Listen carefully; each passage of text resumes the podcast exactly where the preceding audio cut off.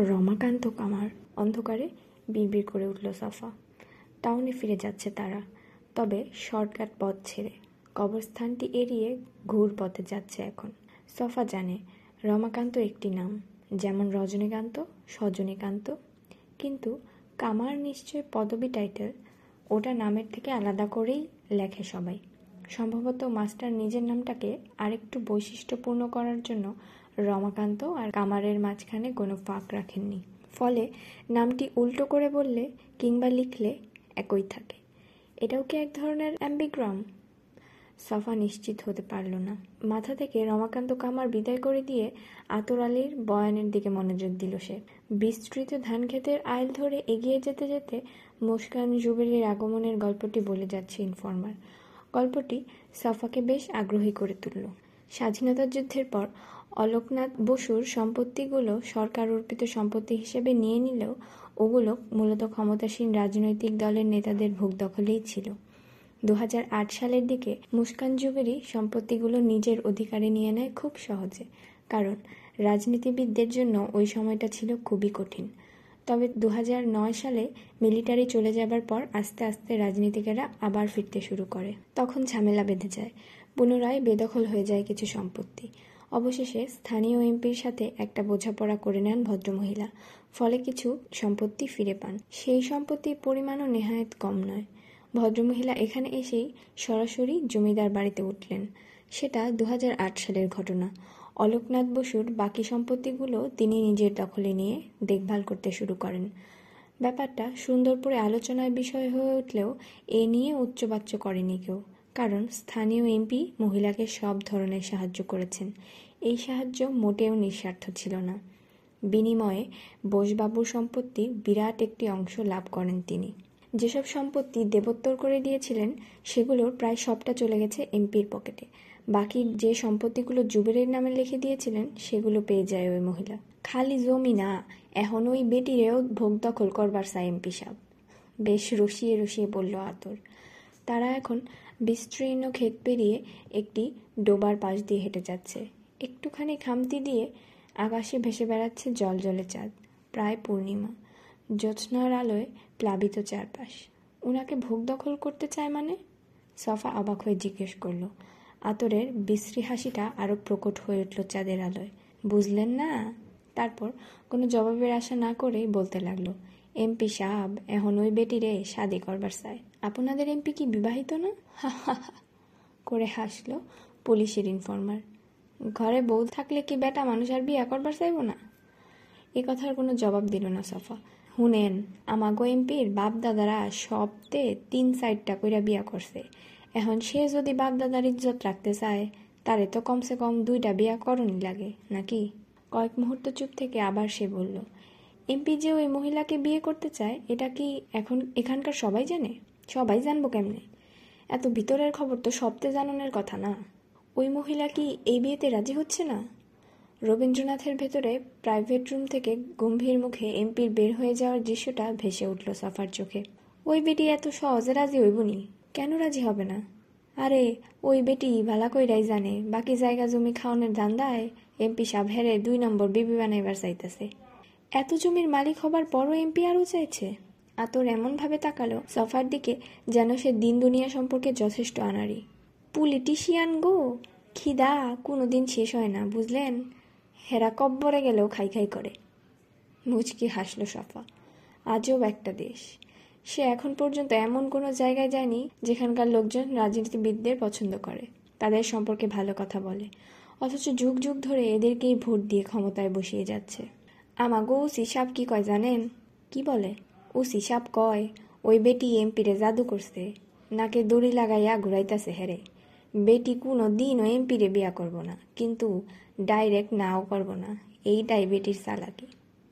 হুম, সফা আর কিছু বলল না। তার মাথায় এখন ঘুরছে অন্য চিন্তা। খ্যাত পেরিয়ে একটা বসত বাড়ির পাশ দিয়ে যাওয়ার সময় করুণ সুরে মেয়ে মানুষের কান্না শব্দ ভেসে এলো। বুঝলেন কিছু? পেছন ফিরে বলল আতর। কি? সফা কিছুই বুঝতে পারছে না। ফালুর অ্যাডভান্স কাব্বর তো এইবারও মিস হইল না মনে হইতাছে। কথাটা বলার সময় ইনফরমারের মুখে শোকের লেশ মাত্র দেখা গেল না, যেন খুব মজার কিছু ঘটে গেছে। আরেকটু এগোতেই এক নারী কণ্ঠের বিলাপ কানে এলো। সুরে সুরে কেঁদে চলেছে সে। আমি এখন কেমনে একলা থাকুম? ও তুমি জের বাপ। তুমি আমারে রাড়ি কইরা কেমনে জইলা গেলা? হাসিটা জোর করে চেপে রাখল সফা। মনে মনে নিজেকে ভৎসনা করল এই জন্য। কিন্তু সুর করে কাউকে কাঁদতে শুনলে নিজের হাসি চেপে রাখতে পারে না। শৈশব থেকেই এটা হয়ে আসছে। নিকটজন হারিয়ে মানুষজন যখন সুর করে বিলাপ করতে শুরু করে, সফার তখন বড্ড হাসি পায়। সে জানে এটা নির্মম অসভ্যতা। পৈশাচিকও বটে। কত কইতাম, আদারে পাদারে হাগামুতা কইরো না, হুনলা না, আমার কথা তুমি হুনলা না। মৃত্যুর মতো করুণ ব্যাপারের সাথে হাগামুতার কি সম্পর্ক ভেবে পেল না সে। ভেতরে হাসির দমক আরও বেড়ে গেল। দ্রুত পা চালিয়ে বিলাপের সুর আর বাড়ি থেকে নিজেকে দূরে নিয়ে যাবার চেষ্টা করল। কিন্তু আতর আলীর হাঁটা এখন গদায় লস্করি হয়ে গেছে। সে হাগামুদার সাথে মৃত্যুর সংযোগ নিয়ে মাথা ঘামাতে লাগল। তুমিজের বাপে ক্লাস মিয়া, গুয়ের গাড়ায় পইরা মরতে মনে লয় সফা কিছু বলল না। বুইরা আবার পায়খানায় কাম সারতে ডরায়। খোলা জায়গা না হইলে বেটার হাগা বাইর হয় না। এইটা নিয়ে বউ বাচ্চারা খোটা দিত। এক মনে বলে যেতে লাগল আতর। সফা বুঝতে পারল তুমি তুমিজের বাপের এমন আচরণ করার কারণটা কি। অনেকেই ক্লয়েস্ট্রোফোবিয়ায় আক্রান্ত হয়। আবদ্ধ কোনো জায়গায় বেশিক্ষণ থাকতে পারে না, দম বন্ধ হয়ে আসে। এক ধরনের ভীতি জেকে ধরে। গ্রামের মানুষ এসব জটিল বিষয় বোঝে না, তারা মনে করে এগুলো নিছক কোনো ব্যতিক। সারা জীবন খোলা জায়গায় আর গাছের নিচে কাম সারত, অভ্যাস হইয়া গেছিল আর কি। সফা এই প্রসঙ্গ পাল্টাতে চাইল। আচ্ছা ওই মহিলা মানে মুস্কান জুবেরি কি জমিদার বাড়িতে একাই থাকে? না, একটা মাইয়া থাকে লগে। আর কেউ থাকে না? অবাক হলো সে। এরকম গ্রামে বিরাট একটা বাড়িতে দু দুটো মেয়ে মানুষ একা থাকে। বোবা ইয়াকুবও থাকে, পোলাটা দারণের কাম করে। এই তিনজন, আর কেউ না। জমিদার বাড়িতে এরাই থাকে। তয় বাড়ির সীমানার বাইরে সাইড দিকে বোসবাবুর অনেক জায়গা জমি আছে। ওইখানে কিছু লোকজন থাকে। ওরা কারা? এই ধরেন গরুর খামারের লোকজন, মাছ চাষ দেখাশোনা করে যারা, শাকসবজি আরও কত কী যে করে বেটি, তার কোনো ঠিক ঠিকানা নাই। সফা বুঝতে পারল মহিলা জায়গা জমির ভালো মতোই সদ্ব্যবহার করছে। বেটির কইলাম সাহস আছে। বলল আতর। চলতে চলতেই পেছনে ফিরে তাকালো সে। সাহস না থাকলে এমন জায়গায় এসে নার গারবার পারে কন? মহিলার সাথে যে মেয়েটা থাকে, সে কে? কোনো আত্মীয়? আরে না, ওই মাইয়াটাও কাম করে ফয় ফরমাস কাটে আর কি। একটু চুপ করে থেকে সফা বলল, ওই জমিদার বাড়িটা কি অনেক বড়? মেলা বড়। আগের দিনের জমিদার, বিরাট বাড়ি। জোড়া পুকুর, একটা পুরুষ গোলাইয়া আর একটা মাইয়া মানুষের।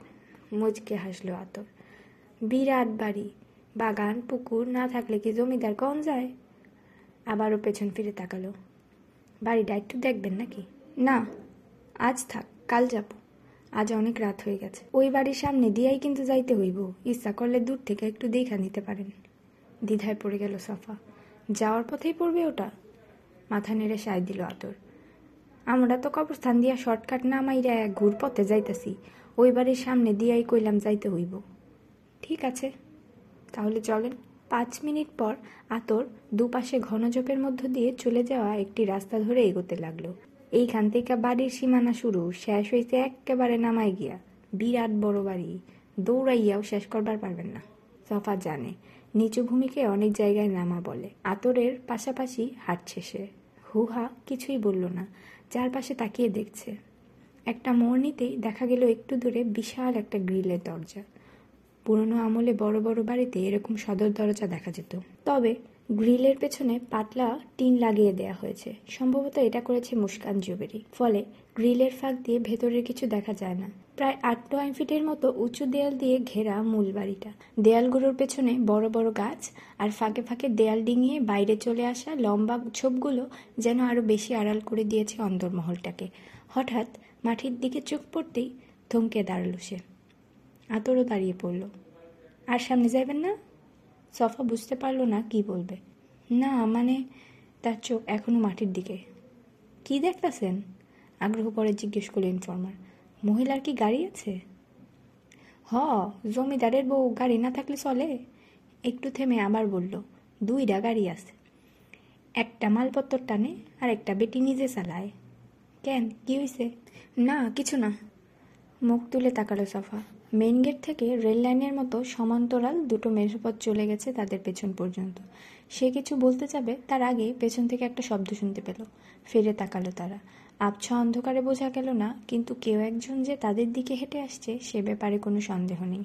যে আসছে, তার পদক্ষেপ বেশ ভারী।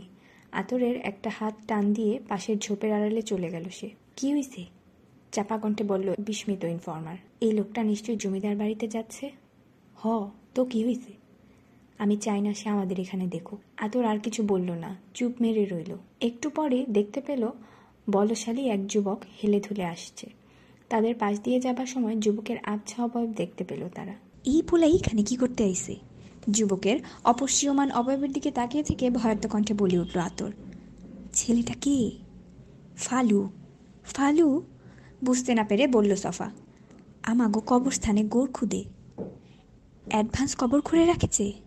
ও এখানে কি করতে এসেছে? সফাও যার পরনায় বিস্মিত হলো এবার। ঝড় উঠেছে তপ্ত হাওয়ায় হাওয়ায়, মনকে সুদূর শূন্যে ধাওয়ায়। অবগুণ্ঠন যায় যে উড়ে চক্ষে আমার তৃষ্ণা। গুনগুন করে গাইতে গাইতে দরজাটা ভালো করে বন্ধ করে দিল মুস্কান। ঘরটা প্রায় অন্ধকার, তাই আলো জ্বালিয়ে দিল। সেই আলো বড্ড ঢিমে। ঘরের চারপাশে দেয়াল জুড়ে কতগুলো ক্যাবিনেট। কিছু ক্যাবিনেটের কপাটে কাচ লাগানো, ভেতরে কি আছে সবই দেখা যায়। তবে বাকিগুলোর ভেতরের জিনিস দেখার কোনো উপায় নেই। এখানে বড় বড় জারে অদ্ভুত সব জিনিস সংরক্ষিত করা আছে। দেখলে যে কেউ ভাববে, এখানে বুঝি প্রাণীদের অঙ্গ প্রত্যঙ্গ সংরক্ষণ করা হয়। ঘরের এক কোণে চমৎকার একটি কিচেন টেবিল। মার্বেল পাথরের উপরিভাগটা একদম পরিষ্কার। কতগুলো কিচেন নাইফ আর বিভিন্ন ধরনের কিচেন সরঞ্জাম আছে টেবিলের পাশেই। বড় বড় বেশ কয়েকটি হাঁড়ি পাতিল আর পাত্রও দেখা যাচ্ছে। কিচেন টেবিলের কাছেই রয়েছে দুটো গ্যাস বার্নার, একটি আদর্শ রান্নাঘর এটি, বেশ আধুনিকও বটে। এটাই মুস্কানের ল্যাবরেটরি। এখানেই সে খাবার নিয়ে গবেষণা করে। নিত্য নতুন খাবার আর স্বাদ তৈরি করার কারখানা। দিন এবং রাতের অনেকটা সময় এই ল্যাবরেটরিতেই কাটিয়ে দেয় সে। এখানেই সীমিত পরিসরে পরীক্ষা নিরীক্ষা চালায়। কোনটার সাথে কোনটা মেশাবে, কতটুকু মেশাবে আর কতক্ষণ ধরে মেশাবে, সবই পরীক্ষা করে। ঘরে রান্না করার সব ধরনের সরঞ্জাম থাকলেও একটি পরিচিত জিনিস নেই প্রেসার কুকার মুস্কান কখনো প্রেসার কুকার ব্যবহার করে না। প্রেসার কুকারে করা খাবার কখনো মুখেও দেয় না সে। এই জিনিসটা তার সূক্ষ্ম জীবের জন্য বিষ। রান্নার মতো একটা শিল্পকে প্রেসার কুকার সত্যি সত্যি খুব চাপের মধ্যে ফেলে দিয়ে চিড়ে চ্যাপটা করে দেয়। এই হলো কিলিয়ে কাঁঠাল পাকানোর মতো ব্যাপার। ফলাফল যা হবার তাই, স্বাভাবিক স্বাদ আর পাওয়া যায় না। ওটা হারিয়ে যায় প্রচণ্ড চাপে পড়ে। মুস্কান বুঝতে পারে না মানুষ কেন এই জিনিসটা ব্যবহার করে। রান্না করা যদি এতই ঝামেলার কাজ মনে করে, তাহলে বাইরে থেকে খাবার কিনে এনে খায় না কেন? চটজলদি খাবার উদর ভরতে পারে, কিন্তু মন ভরাতে পারে না। বাজে রান্না আর বাজে স্বাদের খাবার জীবকে ভারী করে তোলে। জিভের সমস্ত সূক্ষ্মতাকে ধ্বংস করে দেয়। বিভিন্ন স্বাদের পার্থক্য বুঝতে হলে জীবকে নিরন্তর সুরক্ষা করতে হয়। অবশ্য যারা খাবারকে পেট ভরার জিনিস মনে করে, তাদের কথা আলাদা। এই জনপদের ইতিহাস হলো অভাব আর দুর্ভিক্ষের ইতিহাস। এখানে পেট ফুলিয়ে খাওয়াই স্বস্তির ব্যাপার। কিচেন টেবিল সংলগ্ন সিঙ্কে দুহাত ভালো মতো ধুয়ে নিচু হয়ে কিচেন টেবিলের নিচ থেকে একটা মাঝারি আকারের পাত্র তুলে আনলো পাত্র ভর্তি মাংস। সেই সকাল থেকে তেঁতুল মিশিয়ে রেখে দিয়েছে। কে জানে, মাংসের অনেক ভেতরে ঢুকে পড়েছে তেঁতুলের রস। মাংস নোনতা তেঁতুল টক। নোনতা আর টকের মিশ্রণ কতটা ভালো হয় সেটা দেখার জন্য এটা করেছে। মাংসগুলো হাত দিয়ে টিপে দেখল। বেশ নরম হয়ে উঠেছে। নিচু হয়ে আরেকটা ছোট পাত্র তুলে নিল এবার। সবুজ রঙের ঘন তরলে ভরা। পুদিনা পাতার ভর্তা এটি। পাত্রটা উপর করে সবটা ঢেলে দিল মাংসের পাত্রে। এবার টেবিলের নিচ থেকে একটা বোতল নিয়ে মুখটা খুলে লাল টকটকে তরল ঢালতে শুরু করল। প্রায় আধ বোতল ঢেলে দেবার পর রেখে দিল ওটা। দু হাত দিয়ে পাত্রের মাংসগুলো দলাই মলাই করল কিছুক্ষণ। এরপর পাত্রটা তুলে একটা বার্নারের উপর বসিয়ে সুইচ টিপে আগুন জ্বালিয়ে দিল। অটো ইগনিশান বার্নার, তাই দেয়াশলাইয়ের দরকার পড়ে না। বার্নারের আগুন একেবারে কমিয়ে ঢিমে তালে করে রাখল। আস্তে আস্তে উত্তাপ পেয়ে মাংসগুলো ধীরে ধীরে রান্না হবে। দ্রুত করলে এর যেরকম স্বাদ আশা করছে, তা কোনোভাবেই পাওয়া যাবে না। পাত্রটার উপর ঢাকনা দিয়ে ঘরের এক কোণে চলে গেল সে। অসংখ্য জার থেকে একটা অস্বচ্ছ জার নামিয়ে আনলো মুস্কান। রাখল কিচেন টেবিলের উপর। এই জারের ভেতর কি আছে বোঝা যাচ্ছে না। জারের মুখটা খুলে কিছুক্ষণ তাকিয়ে থাকল। চোখে মুখে স্পষ্ট দ্বিধা। আলতো করে নিচের ঠোঁটটা কামড়ে ধরল সে। অবশেষে সমস্ত দ্বিধা ঝেড়ে জারটা আবার আগের জায়গায় রেখে দিল। ক্যাবিনেটে রাখা এই এক সাইজের অসংখ্য বোতলের মধ্য দিয়ে তাকিয়ে মুচকে হাসল সে। এগুলোই তার আসল সিক্রেট রেসিপি সিক্রেট রাখাটা প্রায় অসম্ভব। তারপরও কাজটা করা যায়। পুরনো ঢাকার এক বাবুর্চির কাছ থেকে সে শিখেছিল কীভাবে নিজের হাতের জাদু সংরক্ষণ করা যায়। লোকটা যে স্বাদের মোরগ পোলাও রান্না করত, সেটা কেউ নকল করতে পারতো না। এর কারণ, সে পোলাও রান্না হবার মাঝখানে বিশেষ কিছু মিশিয়ে দিত। কী মেশাতো? মুস্কানকে সে জানিয়েছিল। খাসির মাথা প্রক্রিয়া করে অল্প কিছু মশলার সাহায্যে গরম পানিতে সেদ্ধ করতে করতে এক ধরনের স্যুপ বানাতো। সঙ্গোপনে নিজের সাগরের সহ এবং সবার লক্ষ্যে সেই স্যুপ ঢেলে দিত মোরগ পোলাওয়ে। ব্যাস, অসাধারণ একটি স্বাদের জন্ম হতো। আইডিয়াটা দারুণ লেগেছিল মুস্কানের। এটাকে সে শিল্পের পর্যায়ে নিয়ে গেছে এখন। রবীন্দ্রনাথের রেসিপিগুলোতেও এই একই কৌশল খাটায় সে। আয়সি ভঙ্গিতে বার্নারের কাছে গেল এবার। পাত্রের ঢাকনা খুলে দেখে নিয়ে চামচ দিয়ে এক টুকরো মাংস মুখে পুড়ে দেখল সে। ঢাকনাটা আবার পাত্রের উপর চাপিয়ে দিয়ে বার্নারের আগুন একদম কমিয়ে দিল।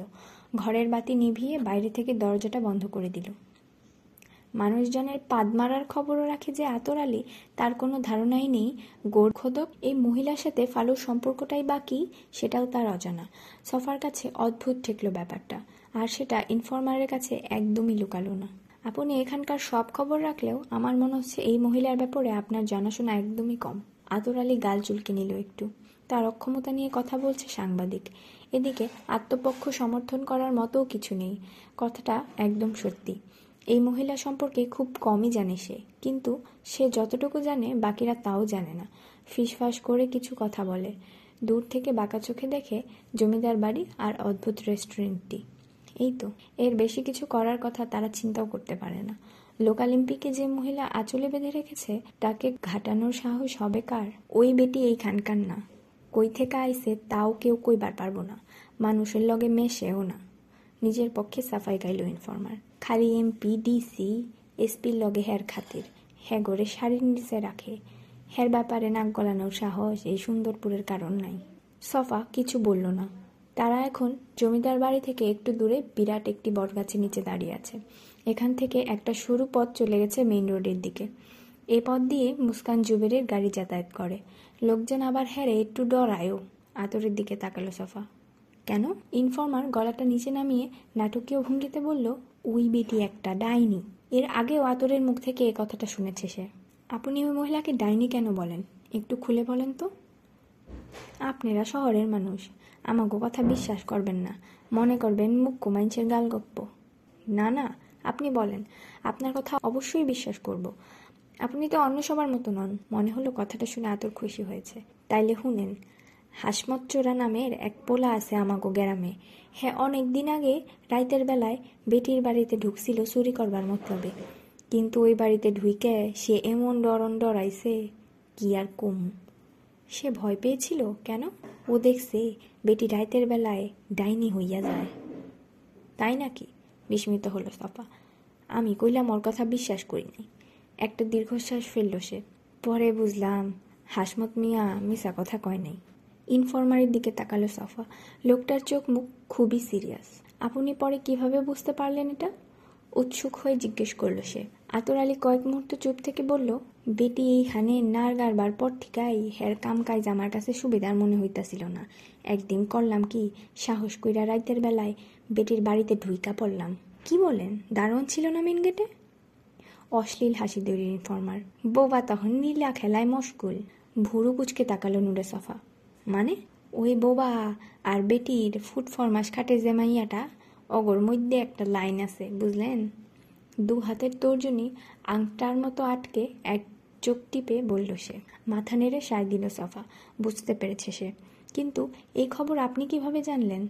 আর ওই দিন ওরা এসব করেছে সেটাই বা বুঝতে পারলেন কীভাবে? মুচকি হাসি দিয়ে বলতে শুরু করল আদর। আমাগো টাউনে তো একটাই ডিচপিনচারি, হাফিজ মিয়া চালায়। আমি একদিন রাইতের বেলা বৌবারে হাফিজ মিয়ার দোকান থেকে ফোকনা কিনতে দেখলাম। ফোকনা মানে যে কন্ডম, সেটা বুঝতে পারল সফা। আমি তো তার জব। বোবা একটা আবিয়াত্তা পোলা। হ্যাঁ ওইটা দিয়া কি করব? কার লগে করব? সফা উদ্গ্রীব হয়ে রইল বাকি কথা শোনার জন্য। আমি কি করলাম? বোবার পিছন পিছন হাঁটা দিলাম। বোবাই জমিদার বাড়িতে গিয়া ঢুকলো, কিন্তু গেট লাগাইয়া সোজা বাড়ির ভিতরে যে ঢুকছে, তো ঢুকছেই। গেটে আহনের নাম নাই। আপনি বাইরে থেকে এটা কীভাবে দেখলেন? গেটের গ্রিলগুলো তো প্লেন শিট দিয়ে বন্ধ করে দেয়া। আরে, তখন গেটটা লোহার শিখে আসছিল বাইরে থেকে সব দেখা যাইতো। পরে বেটি ডাইকা দিছে, ও, সফা আর কিছু বলল না। বৌবারে গেটে না দেখে আমি দেয়াল টপকাইয়া ঢুইকা পড়লাম ওই বাড়িতে। সফা প্রশংসার দৃষ্টিতে তাকালো ইনফরমারের দিকে। বলেন কি, তারপর? জানালা দিয়ে অনেক ট্রাই করছিলাম, কিন্তু কিছু দেখবার পারলাম না। বাতি জ্বালানো আসিল না, সব দরজা বন্ধ। খালি দোতলার একটা ঘরে বাতি জ্বলতাছে। তখন আমি দালানের লগে যে বড় আম গাছটা আছে ওইটার উপরে উঠা পড়লাম। একটু থামলো সে। আমি মনে করছিলাম, বোবার লগে মনে হয় ওই বেটি রিটিশ পিটিশ আছে। সফা কিছু বলল না। ইনফরমারের জায়গা হলে সেও এরকমই সন্দেহ করত। তয় গাছে উঠার পর চমকায় গেলাম। দেহি ওই বেটি দোতলার বারান্দায় বইসা চেয়ারে দোল খাইতাছে আর গান শুনতাছে। হাতে একটা গ্যালাস। প্রথমে বুঝি নাই, পরে ঠাউর কইরা দিহি রক্ত। কি? মাথা নেড়ে সাই দিল ইনফর্মার। গেলাসে কইরা রক্ত খাইতাছে? কি বলেন? সফা অবিশ্বাসে বলে উঠল, রক্ত খাচ্ছে? ঢোক গিলল আতর, আপনি বিশ্বাস করবেন না, এরপর কি হইল? কি হলো? বেটি, ঘাড় ঘুরাইয়া আমার দিকে তাকাইল। কেমতে জানি বুঝা গেছিল, আমি গাছের উপর থেকে দেখতাছি। মহিলা আপনাকে দেখে ফেলল? মাথা নেড়ে সাই দিল ইনফর্মার। হ। তারপর কি করল? বেটি কিছুই করল না, খালি আমার দিকে চেয়ার রইল।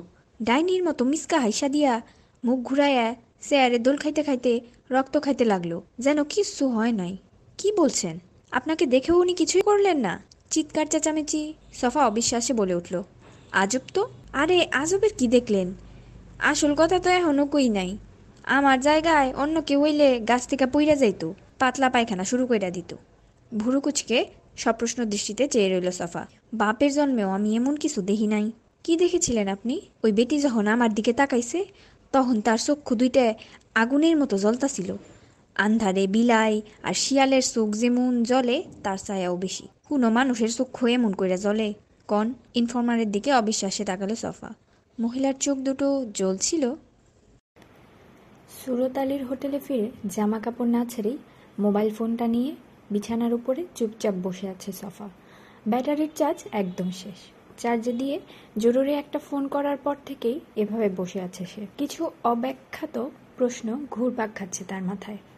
তার চেয়েও বড় কথা, সীমাহীন এক কৌতূহল তাকে অস্থির করে তুলেছে। একজন গোরখদক কেন রাতের বেলায় মুস্কান জুবেরির বাড়িতে যাবে? মহিলার সাথে ওই গোরখদকের কি সম্পর্ক? আর আতর আলী যে ভয়ানক গল্পটা বলল, সেটাই বা কতটুকু সত্যি? যেখানে শিক্ষিত লোকজনই ভূতপ্রেতের মতো কুসংস্কারে বিশ্বাস করে, অতিপ্রাকৃত গালগপ্পে আস্থা রাখে, সেখানে গণ্ডগ্রামের অশিক্ষিত, অর্ধশিক্ষিত লোকজন কি দেখে কি বলছে কে জানে, কিন্তু আতরের কথাগুলো তুড়ি মেরে উড়িয়ে দিতে পারছে না। লোকটা নিরীহ, কোনো গ্রামবাসী নয়। খুবই ধুরন্ধর আর টাউট টাইপের লোক। পুলিশের সাথে তার নিত্য উঠা বসা। এখানকার মাদক ব্যবসা থেকে শুরু করে সব ধরনের অপকর্মের সাথে জড়িত সে। ভয় ডরও খুব একটা নেই। একটা ব্যাপারে সে নিশ্চিত। মুস্কান জুবিরি রহস্যময়ী এক চরিত্র। এ পর্যন্ত তার সম্পর্কে খুব সামান্যই জানতে পেরেছে। তাতেই মনে হচ্ছে মহিলার অনেক গোমর রয়েছে। আর সেগুলো সুকৌশলে অত্যন্ত যত্নের সাথে লুকিয়ে রাখে সে। রবীন্দ্রনাথে মহিলা যেভাবে তার দিকে তাকিয়েছিল, সেটা মনে করল আবার। সেই দৃষ্টি মোটেও স্বাভাবিক ছিল না। চাহনিতে কিছু একটা ছিল, অব্যক্ত, অব্যাখ্যাত কিছু। যেন সবকিছু টের পেয়ে গেছে। তার স্থির বিশ্বাস, মুস্কান জুবেরির সমস্ত গোমর লুকিয়ে আছে দুটো জায়গায়। যেখান থেকে এসেছে আর এই সুন্দরপুরে যেখানে সে থাকে, ওই জমিদার বাড়িতে। বাড়িটা দুর্গের মতোই। বিশ্বস্ত লোকজন ছাড়া কেউ ঢুকতে পারে না ওখানে। তার ধারণা রবীন্দ্রনাথে তেমন কোনো রহস্য নেই। তবে ওটার অন্য কোনো উদ্দেশ্য আছে হয়তো। প্রতিদিন অসংখ্য লোকজন আসে খাওয়া দাওয়া করতে। এমন জায়গায় আর যাই হোক, রহস্য থাকবে না। রবীন্দ্রনাথ সম্ভবত মহিলার একটি অ্যালিবাই কিংবা নিছক পাগলামি। সফা নিশ্চিত। মুস্কান ঢাকা থেকে এসেছে। এর পক্ষে বেশ যুক্তিও আছে তার কাছে। প্রথমত মিস্টার জুবেরি দীর্ঘদিন ঢাকার একটি হাসপাতালে ছিলেন। অন্তত মহিলার দাবি মতো তাদের বিয়ে হবার সময়কালে। মুস্কানের সাথে যদি জুবেরির আদৌ দেখা হয়ে থাকে, রমাকান্ত কামারের মতো সফারও এ ব্যাপারে যথেষ্ট সন্দেহ রয়েছে। তাহলে সেটা ঢাকাতেই হয়েছে। দ্বিতীয়ত, মুস্কানের সাথে ক্ষমতাসীন এমপির খুব ভালো সম্পর্ক। আর কে না জানে ওরকম হোমরা চোমরারা যে যেখানেই থাকুক, তারা ঢাকাতেই পড়ে থাকে। এই দেশটা ঢাকা কেন্দ্রিক। ওই মহিলা যদি ঢাকা থেকে এসে থাকে, তাহলে খুব দ্রুতই অনেক কিছু জানা যাবে। আরেকটা ব্যাপার নিয়ে চিন্তিত। সে এখানে কেন এসেছে, কি করতে এসেছে, সেটা ওই মহিলার পক্ষে জানা অসম্ভব। তার আচরণে এমন বাড়াবাড়ি কিছু ছিল না যে মহিলা সন্দেহ করবে। এখন পর্যন্ত এক আতর আতরালি ছাড়া এখানকার কারও সাথে সে মেশেও নি। যার তার কাছ থেকে মহিলার ব্যাপারে জানতেও চায়নি। এখানে আসার পর থেকে প্রতিটি পদক্ষেপ খুবই সতর্কতার সাথে ফেলেছে। রমাকান্ত কামার তার ব্যাপারে মহিলাকে কিছু বলবে সে সম্ভাবনাও ক্ষীণ। স্পষ্ট বোঝা যাচ্ছে, মুস্কানের সাথে মাস্টারের সম্পর্ক নেই। তারপরও মহিলা কিছু একটা টের পেয়ে গেছে। সজ্ঞা নাকি প্রজ্ঞা? মাথা দোলালো সাফা। এসবের কিছুই না। এটা হলো অপরাধীর সেই চিরায়ত আচরণ যে ভালো করেই জানে সে কি করেছে। সুতরাং অন্যদের চেয়ে বেশি সতর্ক থাকবে সে। একটু আগে ইনফর্মার আতরকে যখন সে বলল, হোটেলে ফিরে যাবে? তখন লোকটা জানালো কি একটা কাজে তাকে পাশের গ্রামে যেতে হবে। কথাটা শুনে খুশি হয়েছিল সাফা। ইনফর্মারকে দুশো টাকা ধরিয়ে দিয়ে বিদায় করতে চেয়েছিল, কিন্তু পারেনি। টাকা পেয়ে বিগলিত হয়ে একটা খালি ভ্যান রিক্সায় তাকে তুলে দিয়ে সে নিজে উঠে বসে। হোটেলের কাছেই নাকি সে যাবে। ফলে বাধ্য হয়ে তাকে হোটেলে ফিরে আসতে হয়। হাতঘড়িতে সময় দেখে নিল। এখনও খুব বেশি সময় পার হয়নি। বিছানা থেকে উঠে দাঁড়াল সে। সুতীব্র কৌতূহল তাকে ঘরে আটকে রাখতে পারল না। চার্জার থেকে মোবাইল ফোনটা খুলে পকেটে ভরে বেরিয়ে এলো সে। আতর আলী থানায় যায়নি। যাবার কোনো কারণও নেই। তারপরও থানায় যাবার ভান করেছে সাংবাদিককে বুঝিয়ে দেবার জন্য যে, ইনফর্মার হিসেবে এখনও বহাল তবিয়তে আছে সে। আদতে বেশ কিছুদিন ধরে থানায় ত্রিসীমানায়ও যায় না। থানা থেকে কবে যে ডাক পড়বে তার কোনো ঠিক নেই। কয়েকদিন আগে একটা ঝামেলায় জড়িয়ে পড়েছিল সে। ভুলটা অবশ্য তার একার ছিল না, কিন্তু শাস্তিটা তাকে একাই পোহাতে হচ্ছে। কাক কাকের মাংস খায় না। পুলিশও পুলিশের দোষ খুঁজে পায়নি। পেলেও শাস্তি দেবার বেলায় ভয়ানক কৃপণতা দেখিয়েছে। সুন্দরপুর থানার এসআই আনোয়ারের সাথে বেশ খাতির তার দুজনে মিলে দীর্ঘদিন ধরেই বাণিজ্য করে আসছিল। টাউন আর গ্রামের নিরীহ অথচ সচ্ছল পরিবারের সন্তানদের ধরে এনে টাকার বিনিময়ে থানা থেকে ছাড়িয়ে দেবার ধান্দাটা চলেছিল নির্বিঘ্নেই। প্রতি রাতে এসআই আনোয়ার হাজার হাজার টাকা কামাচ্ছিল আর তা থেকে সামান্য ভাগ পাচ্ছিল আতর। এমনও রাত গেছে তিন তিনটি আদম ধরে এনেছে আর সবগুলোই আতরের ইনফরমেশনে সেই খবর দিয়েছিল। লুঙ্গি ব্যবসা করে পুপ্পাড়ায় আলতাফ মিয়া বেশ ভালো টাকা কামাচ্ছে। এখানে সেখানে জায়গা জমিও কিনেছে। তার কলেজ পড়ুয়া ছেলে টুকটাক গাজা ফেন্সিডিলও ধরেছে। খারাপ ছেলেপেলেদের পাল্লায় পড়ে। সুতরাং মুরগি হিসেবে ছেলেটা বেশ ভালোই ডিম দেবে। কথা মতোই এসআই আনোয়ার, যাকে তার স্বভাব চরিত্রের জন্য স্বগোত্রীয় পুলিশ আর পরিচিত জনেরা আড়ালে আবডালে জানোয়ার বলে ডাকে। আলতাফ মিয়ার বকে যাওয়া ছেলেটাকে ধরে আনলো থানায়। কপাল খারাপ। ওই সময় ছেলেটার সাথে নিষিদ্ধ মাদক জাতীয় কিছু ছিল না। বাড়ি থেকে একটু দূরে প্রাইমারি স্কুলের মাঠে বন্ধুবান্ধব নিয়ে আড্ডা মারছিল সে। তাতে অবশ্য সমস্যা হয়নি। কেউ নিষিদ্ধ জিনিস সঙ্গে নিয়ে ঘোরাফেরা করার আগ পর্যন্ত তো সে অপেক্ষা করতে পারে না। আইনের হাত অনেক লম্বা, কিন্তু জানোয়ারের হাত শুধু লম্বা নয়, অনেক বেশি নোংরাও। সেই নোংরা হাত যার উপরে পড়বে, তার পকেটে গাঁজা, ফেন্সিডিল, ইয়াবা, আপনা আপনিই চলে আসবে। ছেলেটাকে থানায় ধরে এনে একটা ফেন্সিডিল আর কিছু গাজার পুড়িয়া রিকভারি হিসাবে দেখিয়ে দিল এসআই। ব্যাস, কেস খাড়া। আসামের কাছ থেকে নিষিদ্ধ মাদক উদ্ধার করা হয়েছে। কমপক্ষে তিন চার বছরের জেল তো হবেই। ছেলের বাপের কাছে আতর যখন খবরটা দ্রুত পৌঁছে দিল, তখন বেচারা আলতাফ মিয়ার যান বের হবার জোগাড়। লুঙ্গি ব্যবসায়ী লুঙ্গির গিট দিতে দিতে উদ্বেগের চোটে বাড়ি থেকে বেরিয়ে আসে আতরকে সঙ্গে নিয়ে। স্বভাবতই আতরের কাছে চটজলদি সমাধান চাইল ছেলের বাপ। সেও মহা উৎসাহে বাতলে দিল সহজ উপায়। ওই এসআই আনোয়ারকে নগদ এক লাখ টাকা দিয়ে দিলেই কেস ডিসমিস হয়ে যাবে। রাতের মধ্যেই ঘরের ছেলে ঘরে ফিরে আসবে। পরিবারের সবার সঙ্গে রাতের খাবার খেয়ে ঘুমাতে পারবে, তার কাননের একমাত্র নন্দন। আলতাফ মিয়া একটু গাইগুই করে রেটটা কমাতে অনুরোধ করল তাকে। সে তো গ্রামেরই ছেলে, তার কি উচিত না একই গ্রামের মানুষকে একটু উপকার করা? সুযোগ বুঝে আতরও দান মেরে দেয়। নগদ পাঁচ হাজার টাকা বাগিয়ে এক লাখকে পঞ্চাশে নামিয়ে আনে। ওদিকে থানায় গিয়ে এসআই আনোয়ারকে বোঝাতে সক্ষম হয়, বহু কষ্টে পঞ্চাশে রাজি করিয়েছে। এর চেয়ে বেশি চাইলে ছেলের বাপ বিগড়ে যেতে পারে। পঞ্চাশে খালাস করে দেওয়া উচিত। আনোয়ার জানোয়ারের মতো দৃষ্টি হেনে সন্দেহ করলেও রাজি হয়ে যায়। যাই হোক, রাতে সাড়ে দশটার মধ্যে থানার ভেতরে এক রুমে ব্যাপারটা ফয়সালা করতে বসে আলতাফ মিয়া আর এসআই আনোয়ার। আতরও সেখানে উপস্থিত ছিল। কিন্তু সব উলটপালট হয়ে যায় পঞ্চাশ হাজার টাকা লেনদেন করতে গিয়ে। আচমকা সেখানে হাজির হয় স্থানীয় এমপির এক ভাতিজা। ছেলেটা বয়সের চেয়ে বেশি শোয়ানা। এমপি চাচার পাওয়ারের গরম তাকে অকালে পাকিয়ে ফেলেছে। তারা জানতে পারে আলতাফ মিয়ার বকে যাওয়া ছেলের জানে দোস্ত এই পাকনা ছেলেটি।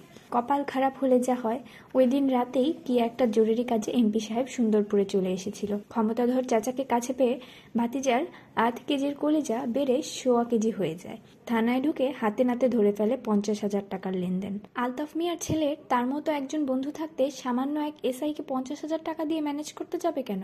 তাহলে তার ক্ষমতাধর এমপির ভাতিজা হয়ে কী লাভ হলো? তা তো বটেই।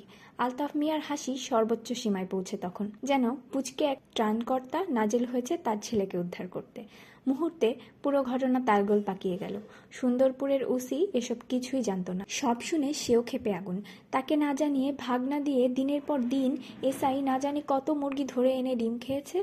পঞ্চাশ হাজার তো গেলই, এমনকি আতরকেও কিছুক্ষণ আগে বাগিয়ে নেয়া পাঁচ হাজার টাকা হাত জোর করে ফিরিয়ে দিতে হলো। ওসির হাতে তিন চারটা চড়থাপ্পড় আর এমপির ভাতিজার থ্রেড ছাড়াও অশ্রাব্য গালিগালাজ উপরি হিসাবে জুটে গেল তার কপালে।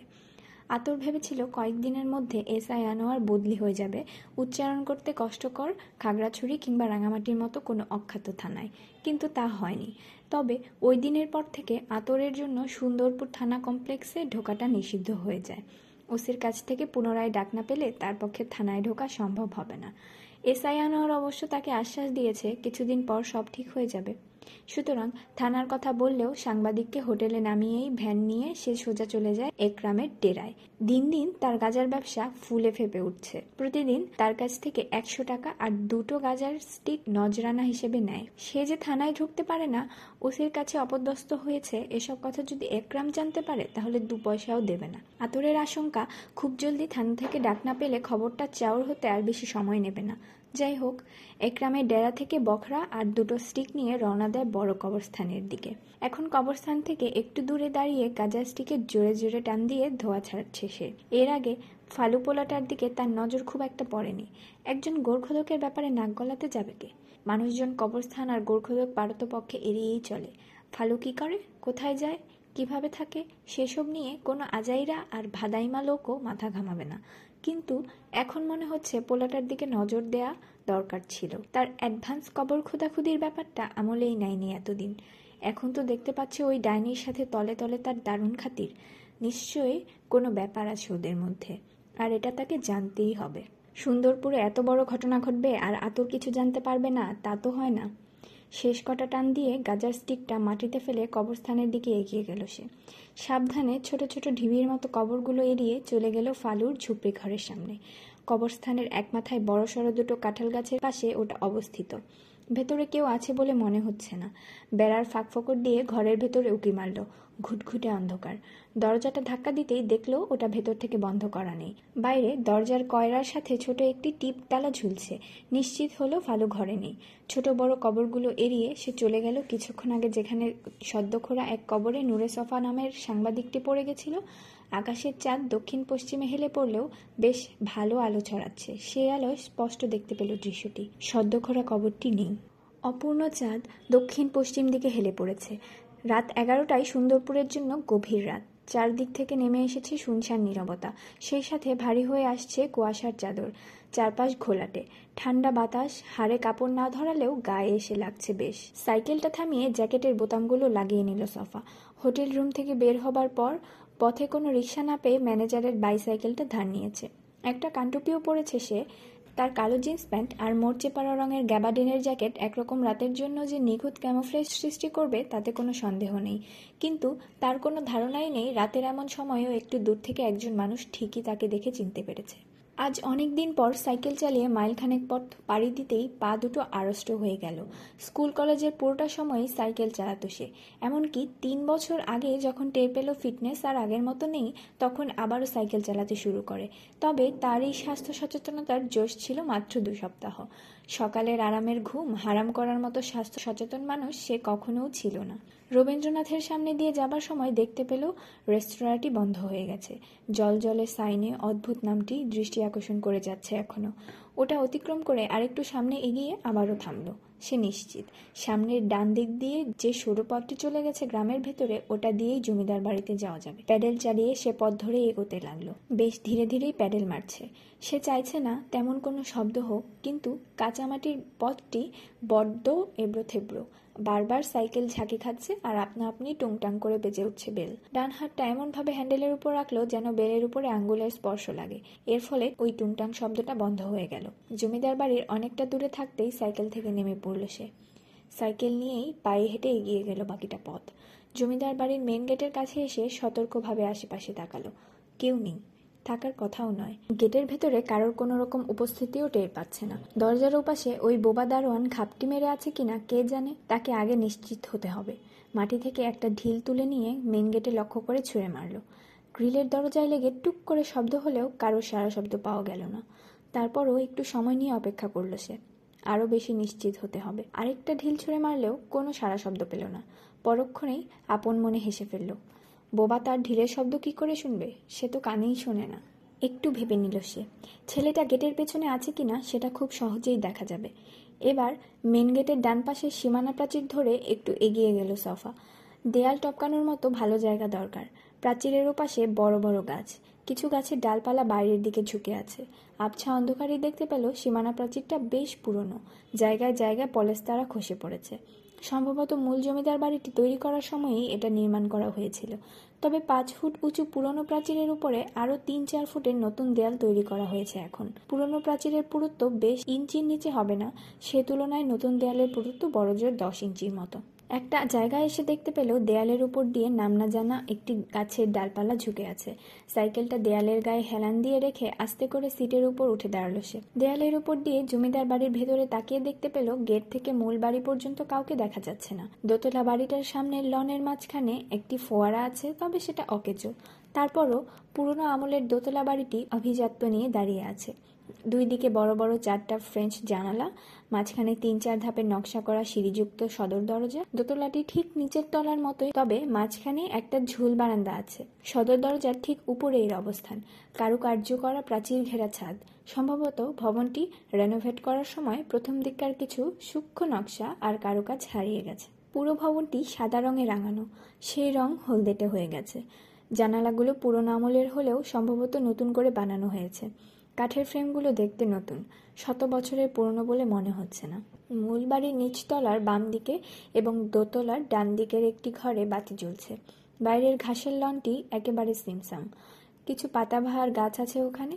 মেন গেট থেকে ইট বেছানো একটি ড্রাইভওয়ে চলে গেছে মূল বাড়ির সদর দরজা পর্যন্ত। দরজার উপরে জ্বলছে একটি লালচে বাল্বের বাতি। সেই আলোতে কিছুটা আলোকিত হয়ে উঠছে লনটি। তবে বিশাল জায়গায় তুলনায় তা একেবারেই অপ্রতুল। পুরনো দালানের ডান পাশে টিনের চালার একটি ছোট ঘর। দেখে মনে হচ্ছে ওটা গাড়ি রাখার কাজে ব্যবহার করা হয়। কয়েক মুহূর্ত সাইকেলের সিটের উপরে দাঁড়িয়ে থেকে সবকিছু ভালো করে দেখে নিল সফা। সে যেখানে দাঁড়িয়ে আছে, তার ঠিক নিচে ওপাশের দেয়াল জুড়ে কিছু ফুলের গাছ আর পাতা পাতাপাহাড় চলে গেছে ডান দিক দিয়ে দোতলা বাড়ি পর্যন্ত। তবে ওদিক দিয়ে বাড়ির পেছন দিকে যাবার কোনো রাস্তা নেই। ওখানে একটা ঘর তোলা হয়েছে।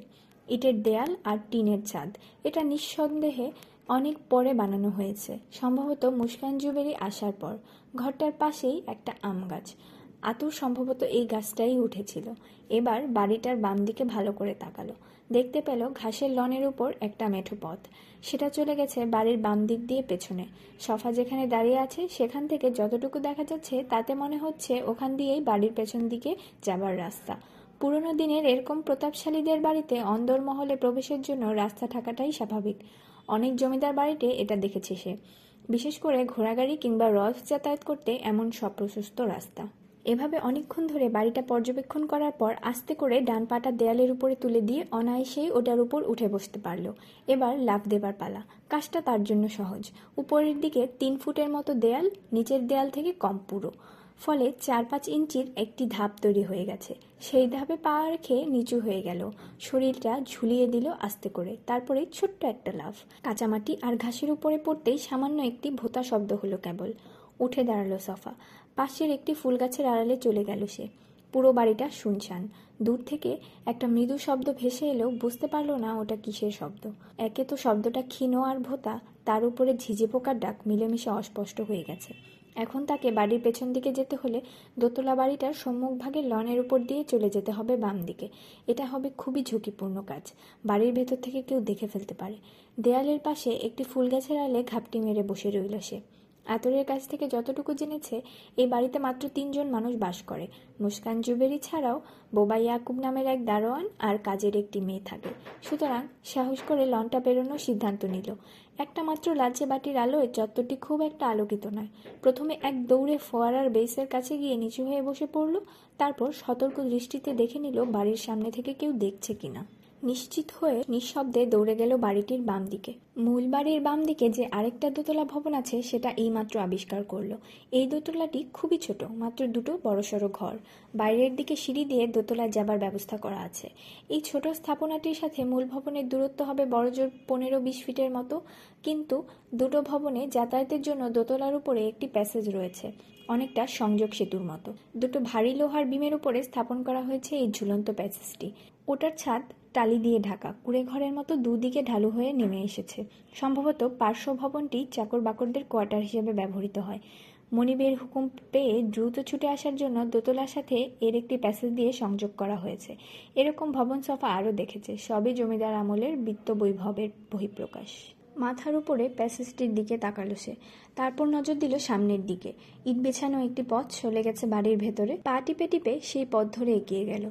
জায়গাটা বেশ অন্ধকার, ফলে তার জন্য সুবিধাই হলো। কয়েক পা সামনে এগোতেই দেখতে পেল বাম দিকে সার্ভ্যান্ট কোয়ার্টারটা শেষ হতেই একটা খিলানুক্ত প্রবেশদ্বার। একেবারেই ভগ্নপ্রায়। বাড়িটা মেরামত করা হলেও এটার কোনো সংস্কার করা হয়নি। খিলানের কাছে এসে ভেতরে উকি দিল। অন্ধকারেও চোখে পড়ল ছোটখাটো আঙিনার মতো একটি জায়গা। সেই খোলা জায়গাটির উত্তর পূর্ব দিক জুড়ে ইংরেজি এল অক্ষরের মতো করে পাশাপাশি চারটি পাকা ঘর, সবগুলোই জীর্ণ, বহুকালের পুরনো। ছোট ছোট ঘরগুলোর উপযোগিতা কি বুঝতে বাকি রইল না তার। জমিদার বাড়িটা সেই যুগে নির্মাণ করা হয়েছে যখন সবাই বাথরুম, টয়লেট যথাসম্ভব মূল বাড়ি থেকে দূরে রাখত, তবে সে নিশ্চিত। মুস্কান জুবেরি এগুলো আর ব্যবহার করে না। বাড়ির ভেতর নতুন করে বাথরুম টয়লেট বানিয়ে নিয়েছে নিশ্চয়ই। দেখেও মনে হচ্ছে পুরনো শৌচাগারগুলো এখন পরিত্যক্ত। খিলানযুক্ত প্রবেশদ্বারটি অতিক্রম করে সামনের দিকে পা বাড়ালো। ইট বেছানো পথটি চলে গেছে সোজাসুজি সামনের দিকে। তবে অন্ধকারে সেটা ঠাউর করতে পারল না। শুধু বুঝতে পারল পথটি বহু পুরনো। বাড়িটা রেনোভেট করার সময় এটার তেমন সংস্কার করা হয়নি। কিছুটা সামনে গিয়েই ইটের পথটি মাটির আস্তরণ আর আগাছায় ঢেকে গেছে। সেই পথের বাম দিক ঘেঁষে সীমানা প্রাচীর চলে গেছে। প্রাচীর আর পথের মাঝখানের জায়গাটি ঘন ঝোপঝাড়ে পরিপূর্ণ। জমিদার বাড়ির সামনের খোলা চত্বর থেকে পেছনের জায়গাটি বেশ বড়। বাড়িটার পেছন দিকে এ মাথা থেকে ও মাথা পর্যন্ত পাকা আঙিনা। মাটি থেকে কমপক্ষে চার ফুটের মতো উঁচু হবে ওটা। দুদিকের সীমানা প্রাচীরগুলো অসংখ্য বৃক্ষরাজির মধ্য দিয়ে হারিয়ে গেছে। হাসতেহানা ফুলের গন্ধে মৌ মৌ করছে জায়গাটা। বাগানে নানান ধরনের ফুল গাছও আছে।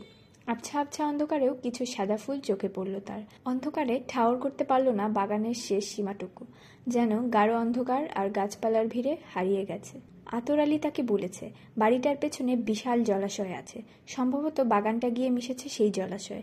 তাহলে জোর পুকুরটা কোথায়? সে জানে, এই বাড়িতে নারী পুরুষের জন্য আলাদা দুটো পুকুর আছে।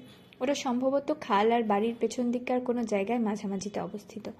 হঠাৎ দরজা খোলার শব্দ পেয়ে চমকে উঠল সফা। বুঝতে পারল মূল বাড়ির ভেতর থেকে কেউ বেরিয়ে আসছে। সঙ্গে সঙ্গে বাম দিকের ঝোপের আড়ালে লুকিয়ে নিচু হয়ে বসে পড়ল। দেখতে পেল টর্চ হাতে এক নারী মূর্তি এসে দাঁড়িয়েছে ভবনের পেছন দিকের আঙিনায়। চিনতে পারল সে মুস্কান জুবেরি ভদ্রমহিলা আঙিনায় এসে দাঁড়িয়ে রইল কয়েক মুহূর্ত, যেন বাতাসের গন্ধ নিচ্ছে। সাদা রঙের শাড়ির উপরে লাল টকটকে একটা শাল জড়িয়ে রেখেছে এখন। হাতে একটা টর্চ লাইট নিয়ে ধীর পদক্ষেপে আঙিনা থেকে নেমে বাগান পেরিয়ে ঘন গাছপালা আর ঝোপঝাড়ের ভেতর দিয়ে চলে গেল সে। একটু পরই সফা বেরিয়ে এলো ঝোপের আড়াল থেকে। এরকম রাতের বেলায় মুস্কান জুবেরি টর্চ হাতে কোথায় যাচ্ছে? সতর্ক পদক্ষেপে, কিন্তু অনেকটা মন্ত্রমুগ্ধের মতো টর্চের আলো অনুসরণ করে এগিয়ে গেল সফা। ইট বেছানো পথের উপর পড়ে থাকা শুকনো পাতায় পা পড়তেই মচমচ করে শব্দ হচ্ছে। মুস্কান জুবেরি যদি হঠাৎ পেছন ফিরে দেখে, তাহলে ধরা পড়ে যাবে। তাই ইট বেছানো পথ থেকে নেমে গেল। বেড়ালের মতো সাবধানে পা ফেলে সামনের ছোট একটা ঝোপের আড়ালে গিয়ে বসে পড়ল সে। একটু থেমে সামনের বড় একটা গাছের আড়ালে চলে গেল দ্রুত। মুস্কান জুবেরি ধীর পায়ে শুকনো পাতা মারিয়ে এগিয়ে যাচ্ছে। হঠাৎ করেই চোখের সামনে টর্চের আলোটা উধাও হয়ে গেল। সফা ধরে নিল, মহিলা সম্ভবত টর্চটা বন্ধ করে দিয়েছে। থমকে দাঁড়াল সে।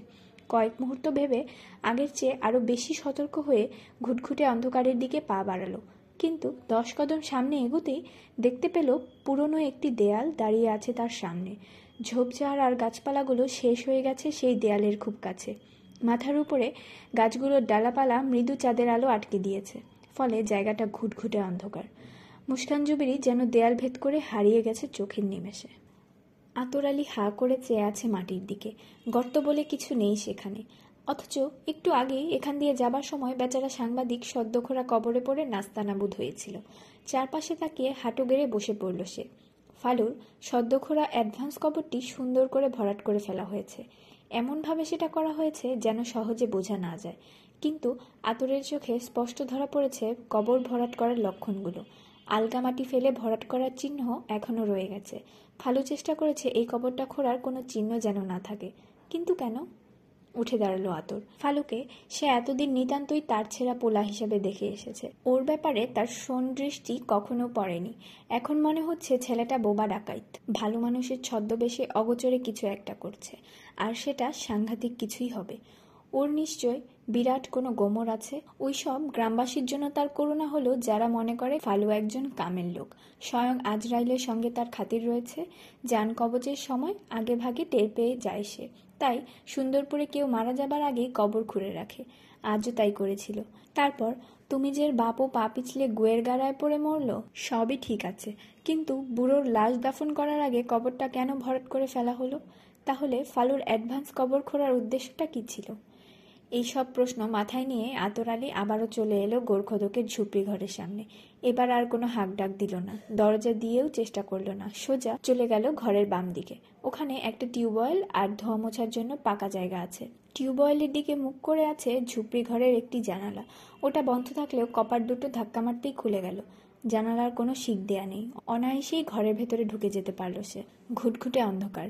সেই অন্ধকার চোখে সয়ে যেতে একটু সময় নিল। পকেটে একটা মোবাইল ফোন আছে যার ডিসপ্লে কাজ করে না। অজ্ঞতা দেয়াশলাইয়ের কাঠি জ্বালালো আতর। আম কাঠের একটা চৌকি, কাপড় রাখার আলনা, এক কোণে পানি রাখার মাটির কলস, কিছু হাড়ি পাতিল আর কোদাল, শাবল, টুকরি দেখতে পেল। আরেকটা কাঠি জ্বালিয়ে ঘরটায় শকুনি নজরে দেখে নিল সে। একজন নিঃসঙ্গ গোর্খদকের ঝুপড়ি ঘর যেরকম থাকার কথা, তার চেয়ে বেশি কিছু নেই। কিন্তু পুলিশের সাথে দীর্ঘদিন ধরে কাজ করে সে, তার নাকে অন্য কিছুর গন্ধ খুব দ্রুতই ধরা পড়ে। উপর হয়ে চৌকিটার নিচে দেয়াশোলায় জ্বলন্ত কাঠির আলোয় দেখতে পেল, ঘুটঘুটে অন্ধকারেও জিনিসটা চিনতে পেরে ইনফর্মারের শরীরটা কাটা দিয়ে উঠল সঙ্গে সঙ্গে। একটা ময়লা চাদরে কিছু মুড়িয়ে রেখেছে, কিন্তু ফাঁক ফোকর দিয়ে মানুষের শরীরের হাড় বের হয়ে আছে। কঙ্কাল? একটু ভয় পেলেও বুকে সাহস নিয়ে কাপড়টা খুলে দেখার চেষ্টা করল। লাশের আর অবশিষ্ট কিছুই নেই, আছে শুধু হাড়গোড়। তাতে লেগে আছে পচা মাংসের অবশিষ্ট। কাদামাটিও হতে পারে, তবে অন্ধকারে দেয়াশালাইয়ের কাঠির আলোয় নিশ্চিত হতে পারল না। কাপড়টা সরিয়ে আরেকটু দেখতে যাবে, অমনি ঝুপড়ি ঘরের বাইরে কারোর পায়ের শব্দ শুনে চমকে উঠল সে। সঙ্গে সঙ্গে হাতের জ্বলন্ত কাঠিটা ফু দিয়ে নিভিয়ে দিল। ফালু, পায়ের শব্দটা এখন ঝুপড়ি ঘরের দরজার খুব কাছে চলে এসেছে। আতর কিছু বুঝে ওঠার আগেই দরজার ফাঁক ফোকর দিয়ে টর্চের আলো এসে পড়ল ঘরের ভেতর। নিমেষে তার শরীরের রক্ত হিম হয়ে গেল। ঘুটঘুটে অন্ধকারে একটি পুরনো দেয়ালের সামনে দাঁড়িয়ে আছে সফা। এ মুহূর্তে কিংকর্তব্যবিমূর শব্দটি তার বেলায় বেশি প্রযোজ্য। জোরে জোরে নিঃশ্বাস নিয়ে নিজেকে ধাতস্থ করার চেষ্টা করল। অন্য লোকের মতো সে কুসংস্কারগ্রস্ত নয়। ভূত প্রেত জিন পড়িতেও তার বিশ্বাস নেই। একজন যুক্তিবাদী মানুষ হিসাবে সে জানে জগতে যুক্তির বাইরে কিছুই নেই। কিছু ঘটেও না। তার অভিজ্ঞতা বলে সমস্ত রহস্য আর অব্যাখ্যাত ব্যাপারগুলো আসলে সাময়িক বিভ্রম, অজ্ঞানতা। একসময় রহস্যভেদ করে ঠিকই সত্য জানা যায়। দু চোখ কুচকে সামনের দেয়ালের দিকে ভালো করে তাকালো। এখান দিয়ে অবশ্যই কোনো প্রবেশ পথ আছে। মাত্র কয়েক মুহূর্ত আগের ঘটনা, তার স্পষ্ট মনে আছে ওই মহিলা ইট বিছানো পথ ধরে এগিয়ে যাচ্ছিল। সামান্যতম ডানে বামে নয়, একেবারে সোজা। মাথার উপরে ঘন ডালপালা থাকার কারণে চাঁদের আলো বাধা পড়েছে, ফলে জায়গাটা ঘুটঘুটে অন্ধকার। স্পষ্ট করে কিছু দেখার উপায় নেই। তবে ইট বেছানো পথটি যে দেয়ালের দিকেই চলে গেছে সেটা বুঝতে পারল। মুস্কান জুবেরির মতো তার হাতে টর্চ লাইট থাকলে বুঝতে পারত সামনে আসলে কি আছে। সামনের দিকে একটু এগিয়ে অন্ধের মতো দেয়ালটা হাতড়াতে চাইলেও কিন্তু নাগাল পেল না। আর একটু সামনে বাড়ল, এবারও তার হাতে দেয়ালটা স্পর্শ করল না। বিস্ময়ে থমকে দাঁড়াল সাফা। টের পেল নিঃশ্বাস বেড়ে গেছে। ইট বেছানো পথের উপর দাঁড়িয়ে রইল কয়েক মুহূর্ত। মোবাইল ফোন বের করে ডিসপ্লের আলো জ্বালাতে পারছে না নিজের উপস্থিতি চাওর হবার ভয়ে। তাই অন্ধকারে চোখ সয়ে আসার জন্য একটু অপেক্ষা করল। আর সেটা হতেই ধরতে পারল দৃষ্টি বিভ্রমের কারণটা। জমিদার বাড়ির পূব দিকে জোর পুকুর অবস্থিত। মূল বাড়ি থেকে পুকুরটা আলাদা করা হয়েছে উত্তর দক্ষিণ বরাবর দুটো দেয়াল দিয়ে। দেয়াল দুটো একই রেখায় অবস্থিত নয়। দক্ষিণ দিক থেকে যে দেয়ালটা এসে মিলেছে, ইট বেছানো পথের কাছে, তার কাছে থেকে ছয় সাত ফিট পরে শুরু হয়েছে দ্বিতীয় দেয়ালটি। ওটা চলে গেছে উত্তর দিকে। দুটো দেয়ালের মাঝে যে ফাঁক, সেটাই কাজ করে খোলা প্রবেশদ্বার হিসাবে। কোনো দরজা না থাকলেও অন্দরবাড়ির মহিলাদের স্নান করার দৃশ্য এই প্রবেশদ্বারের সামনে দাঁড়িয়ে দেখা সম্ভব নয়। জোরপুকুরে যেতে হলে দুটো দেয়ালের মাঝখানে ছোট্ট একটা গলি দিয়ে যেতে হবে। এর ফলে রাতের অন্ধকারে বিভ্রমের সৃষ্টি হয়েছে। পুরনো দিনের এই স্থাপত্য কৌশলে মুগ্ধ হলো সফা। এই সহজ সরল টেকনিকটা মঞ্চে রাখা বিশাল আকারের হাতি ভ্যানিশ করার জাদুতে ব্যবহার করা হয়ে থাকে। ছোট্ট গলিটিতে ঢুকে পড়তেই বেশ কিছুটা দূরে উজ্জ্বল আলোর উচ্ছ চোখে পড়ল তার। জোরপুকুরটার শান বাঁধানো ঘাটের আগে বেশ কিছুটা খালি জায়গা আছে। সেখানে উজ্জ্বল আলোর একটি বাতি জ্বলছে, চিনতে পারল সে। দেখতে অনেকটা বড়সড় হানিকেনের মতো হলেও এর আলো বেশ উজ্জ্বল। ছোটবেলায় তারা এটাকে গ্যাস বাতিও বলতো। একসময় গ্রামেগঞ্জে বেশ জনপ্রিয় ছিল এটা। জিনিসটার নাম অনেক চেষ্টা করেও মনে করতে পারল না নূরে সফা। যা হোক, তার দৃষ্টি আটকে রইল একজন বলশালী আর মাঝারি গোছের যুবকের দিকে। তারা দুজন দাঁড়িয়ে আছে একটা গর্তের মাঝে। মুস্কান জুবেরি তাদের সামনে দাঁড়িয়ে কি যেন বলছে। হাতের টর্চটা দিয়ে কিছু একটা দেখাচ্ছে গর্তের নিচে। গর্তের পাশেই আলগা মাটির স্তূপ। একটা কোদাল, বেলচা আর ভাঁজ করা চটের ছালা পড়ে আছে। গর্তটা আকারে কবরের চেয়ে সামান্য বড় হবে। সফা টের পেল তার কপালে ঘাম জমতে শুরু করেছে। হৃদস্পন্দন থমকে আছে যেন। দেয়ালের প্যাসেজটার পাশেই বড় একটা গাছের নিচে তিন চার ফুট উঁচু ঘন ঝোপের আড়ালে মূর্তির মতো বসে রইল সে। উজ্জ্বল আলোয় পরিষ্কার দেখতে পাচ্ছে খালি গায়ের গোর্খদক ফালু, ময়লা জিন্স প্যান্ট হাঁটু পর্যন্ত গুটিয়ে রেখেছে। তার সারা শরীর আর মুখ ঘেমে একাকার। হাঁপাচ্ছে সে। কবর খুঁড়ে পরিশ্রান্ত এখন। কপালের ঘাম হাত দিয়ে কেচে ফেলল একবার। নিজের খোঁড়া গর্তের দিকে তাকিয়ে কি যেন দেখছে। তার পাশে দাঁড়িয়ে থাকা মাঝারি গোছের যুবকের দৃষ্টিও সেদিকে। তার মুখ দিয়ে কোনো কথা বের হচ্ছে না। সম্ভবত এটাই বোবা দারোয়ান। মুস্কান জুবেরি মাথা নেড়ে সাই দিয়ে কি যেন বলল তাকে। সঙ্গে সঙ্গে গোর্খদক ছেলেটাকে নিয়ে চটের ছালাটা মেলে ধরল সে। দুদিকে দুটো প্রান্ত ধরে উপুর হয়ে গর্তের নিচে বিছিয়ে দিল ওটা। টর্চটা বন্ধ করে গভীর মনোযোগের সাথে গর্তের নিচে তাকিয়ে আছে মুস্কান জুবেরি। অবশেষে সন্তুষ্ট হয়ে মাথা নেড়ে সাই দিয়ে কিছু একটা ইশারা করতেই ফালু আর ইয়াকুব কোদাল বেলচা নিয়ে গর্তের মধ্যে আলগামাটি ফেলতে শুরু করে দিল। নূরে সফাটের পেল তার নিঃশ্বাস দ্রুত হয়ে গেছে। মুস্কান জুবেরি কি করছে? কাউকে কবর দিচ্ছে? একজন নয় নিশ্চয়ই। সর্বনাশ। স্পষ্ট বোঝা যাচ্ছে গোর্খদক ফালো এখন এসব কাজে খুব দক্ষ।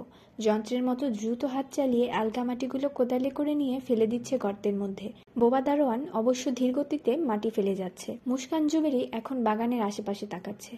আকাশের দিকেও এক পলক তাকালো। বুকের কাছে দুহাত ভাঁজ করে রেখেছে। তার ডান হাতে টর্চটা। গায়ে জড়ানো শাল থুতনি পর্যন্ত ঢেকে আছে। তাকে দেখে মনে হচ্ছে গর্ত ভরাট করার কাজে সন্তুষ্ট। ঝোপের আড়াল থেকে গর্তের নিচে কি আছে, সফার পক্ষে সেটা দেখা সম্ভব হচ্ছে না। তবে কে জানে একটা জিনিসই থাকতে পারে ওখানে। আর এটা ভাবতেই তার গায়ে কাটা দিয়ে উঠল। মনে হলো, এরকম গভীর রাতে নির্জনই বাড়িতে ঢোকাটা ঠিক হয়নি। কত বড় বিপদ তার জন্য অপেক্ষা করছে, কে জানে? এরা যদি টের পেয়ে যায়, তাহলে কি হবে ভাবতেই তার হাত পা অসার হয়ে গেল। বোবা দারোয়ান, গোর্খদক ফালু আর মুস্কান জুবেরিকে মানুষ বলে মনে হচ্ছে না।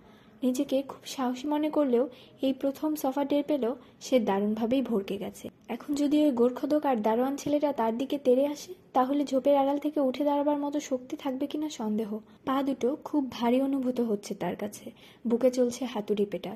গভীর করে দম নিল সে। শ্বাস প্রশ্বাস এলোমেলো হয়ে গেছে। নিজেকে স্বাভাবিক রাখার আপ্রাণ চেষ্টা করল। মুস্কান জুবেরি বুকের কাছে হাত রেখেই দাঁড়িয়ে আছে। তার দৃষ্টি গর্তে মাটি ফেলার দিকে নয়, আশেপাশের অন্ধকারে চোখ বোলাচ্ছে। সফা বুঝতে পারল মহিলার মধ্যে এক ধরনের ভৌতিক সৌন্দর্য আছে। উজ্জ্বল গ্যাস বাতির আলোয় তার চোখ দুটো কেমন জানি দেখাচ্ছে, তবে আতর আলীর বর্ণনা মতো সেই চোখ মোটেই জলজল করছে না। ইনফর্মার সম্ভবত ভয় পেয়ে দৃষ্টি বিভ্রমের শিকার হয়েছিল। গর্তটা প্রায় ভরাট হয়ে উঠেছে। ফালুর শরীর দিয়ে দরদর করে ঘাম ছুটলেও বিরামহীনভাবেই সে মাটি ফেলে যাচ্ছে কোদাল দিয়ে। তার সাথে পাল্লা দিয়ে পারছে না বোবা ইয়াকুব। সফা দেখতে পেল মুস্কান জুবেরি তার মুখটা সামান্য উঁচু করে গভীর করে নিঃশ্বাস নিচ্ছে। বাতাসের গন্ধ নিচ্ছে। হঠাৎ করে সফার বুকের রক্ত আরেকবারের জন্য হিম হয়ে গেল। ঝোপের আড়ালে মূর্তির মতো বসে রইল সে। আতরের বলা গল্পটা মনে পড়ে গেল। সঙ্গোপনে প্রার্থনা করতে লাগল, এটা যেন তার বেলায় না ঘটে। এই মুহূর্তে মুস্কান জুবেরি যদি তার দিকে তাকায়, সে স্থির থাকতে পারবে না। তার দু চোখ কুচকে গেল। স্পষ্ট দেখতে পাচ্ছে, মিসেস জুবেরির নাসারন্ধ স্ফীত হয়ে আছে। মহিলা আলতো করে দু চোখ বন্ধ করে ফেলল কয়েক মুহূর্তের জন্য, যেন শিকারী পশু শিকারের গন্ধ পাচ্ছে। তারপরই সফার হৃৎপিণ্ডে কাপন ধরিয়ে ঘাটটা না ঘুরিয়ে আর চোখে ঝোপের দিকে তাকালো সে। তার উপস্থিতি টের পেয়ে গেছে। মহিলার মুখে বাঁকা হাসিও ফুটে উঠল। ঝোপের পেছনে হতবিহবল হয়ে বসে রইল নুরা সফা। সে বিশ্বাসই করতে পারছে না মুস্কান জুবেরি কি করে বুঝে গেল সে এখানে আছে। শুধু এইটুকুই, আর চোখে তাকানো। মুখে বাঁকা হাসি, আর কিছু করল না রহস্যময়ী নারী। আতরের সাথেও মহিলা ঠিক এরকমই করেছিল। কিন্তু তাকে অপ্রস্তুত করে দিয়ে আচমকাই বোবা দারোয়ানকে হাত তুলে মাটি ফেলার কাজ থামানোর নির্দেশ দিল মুস্কান। তারপর হাতের টর্চটা তুলে ঝোপের দিকে দেখিয়ে দিতেই ছেলেটা সঙ্গে সঙ্গে বেলচা রেখে ছুটে আসতে লাগল ঝোপের দিকে। ঘটনার আকস্মিকতায় হকচকিয়ে গেল সফা। বুঝতে পারছে না কি করবে।